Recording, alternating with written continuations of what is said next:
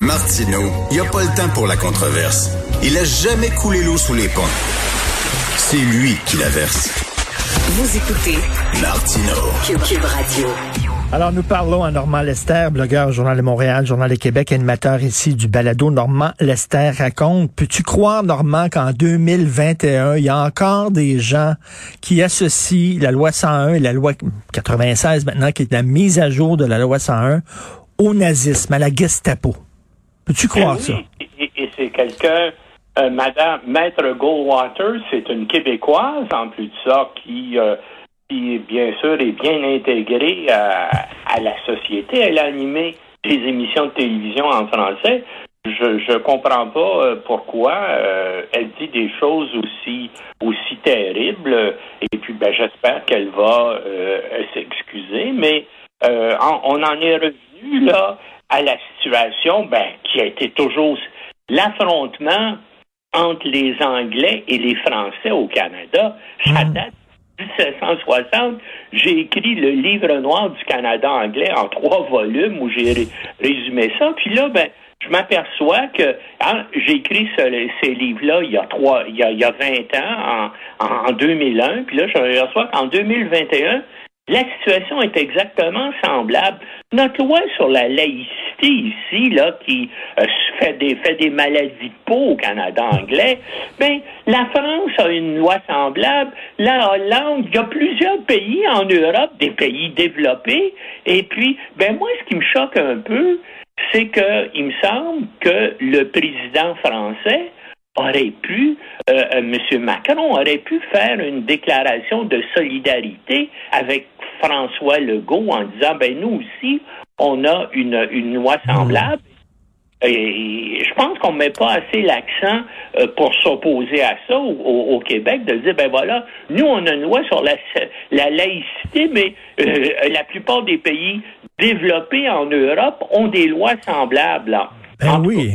Et on le voit aujourd'hui avec le sondage léger, là, cette question-là, qui est une question, comme on dit en bon français, loadée, OK? La fameuse question du débat anglais, euh, avec une introduction le disant, là, ben c'est, c'est, c'est entendu, cela va de soi que ce sont des lois racistes et discriminatoires. Alors, euh, au Canada anglais, on juge que cette question-là était tout à fait légitime. Donc, maintenant, on se cache même plus pour nous traiter de racistes. Ah non, et puis ça a été approuvé, hein, parce que ben, on, on, savait pas ça euh, tout de suite là après euh, euh, euh, euh, le débat des chefs, mais ça a été approuvé par des équipes de la CBC, de CTV, de Global, de tous ceux qui ont tous les réseaux de télévision qui ont participé au débat anglais ont approuvé ces, ces questions-là. Mais c'est l'attitude qui a toujours été euh, dominante au Canada anglais et on est confronté avec ça. Mais qu'est-ce que tu veux, malheureusement, et toi tu le notais, je pense encore dans ta chronique hier, on est une race de peureux. Et Ben ouais.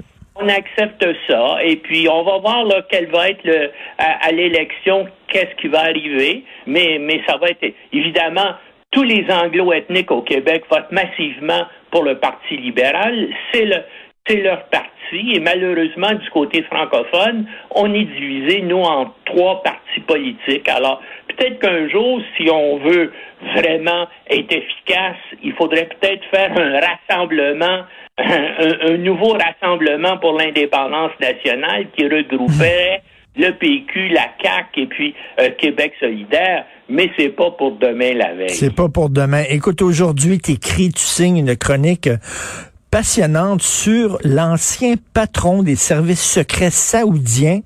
Donc, il, il connaît beaucoup de secrets, lui, de la famille royale en Arabie saoudite, qui s'est réfugié au Canada, je ne savais pas, en 2017.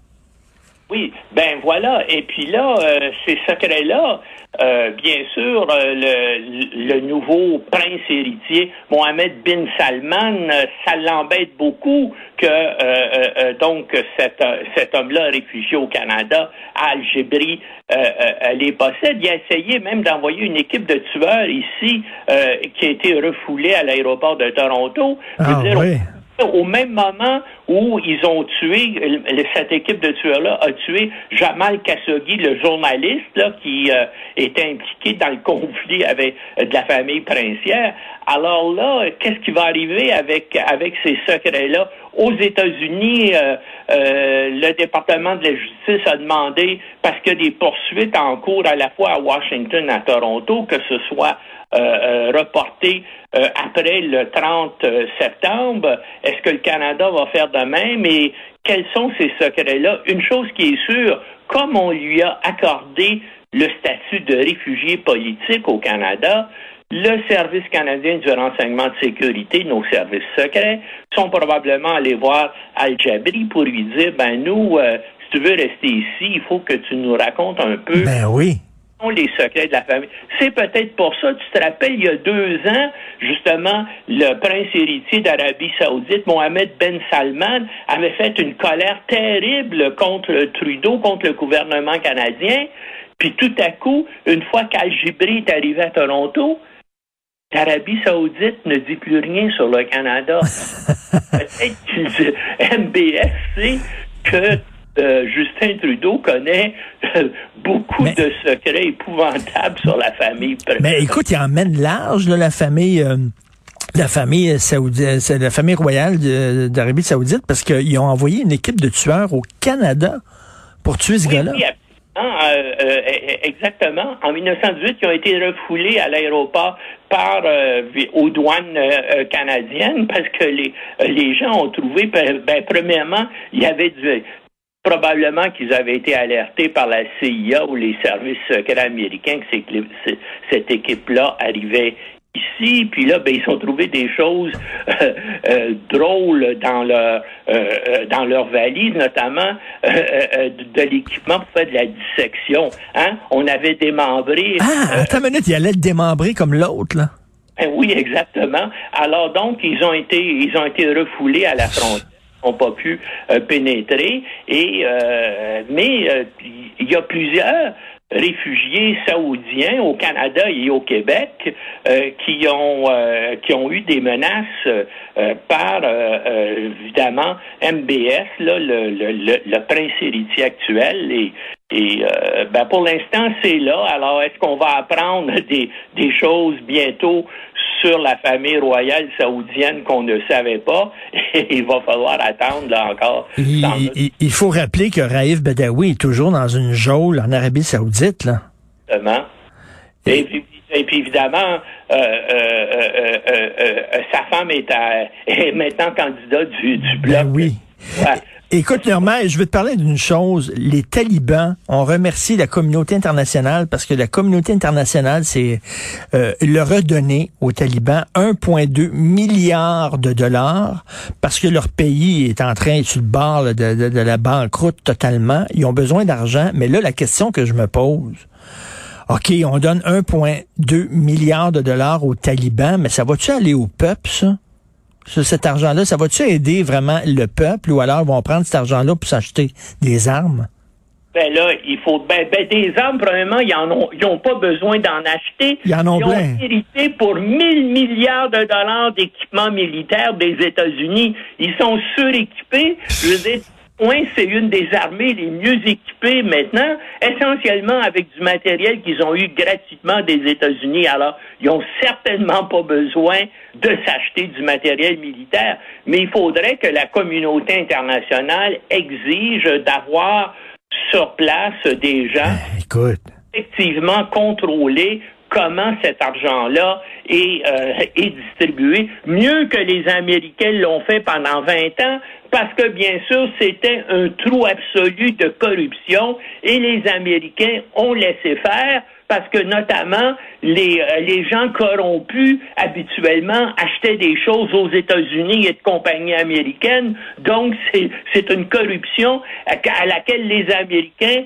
ont participé. Espérons que cette fois-ci, que la communauté internationale, effectivement, avec l'argent qu'on met là-dedans, qui est des équipes de, euh, de surveillance et de contrôle. Mais moi, je suis un gars plutôt pessimiste dans ces affaires.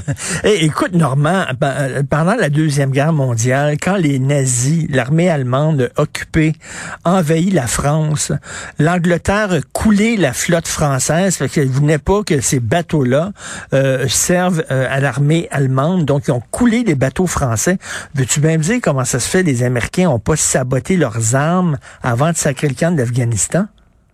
Ben, ils en ont, ils, ont saboté euh, euh, ceux, euh, les armes qu'ils pouvaient rejoindre, notamment à l'aéroport de Kaboul. Ils ont, ils ont aussi en partie dynamiter euh, des véhicules et tout ça. Mais tout ça s'est effondré extrêmement rapidement.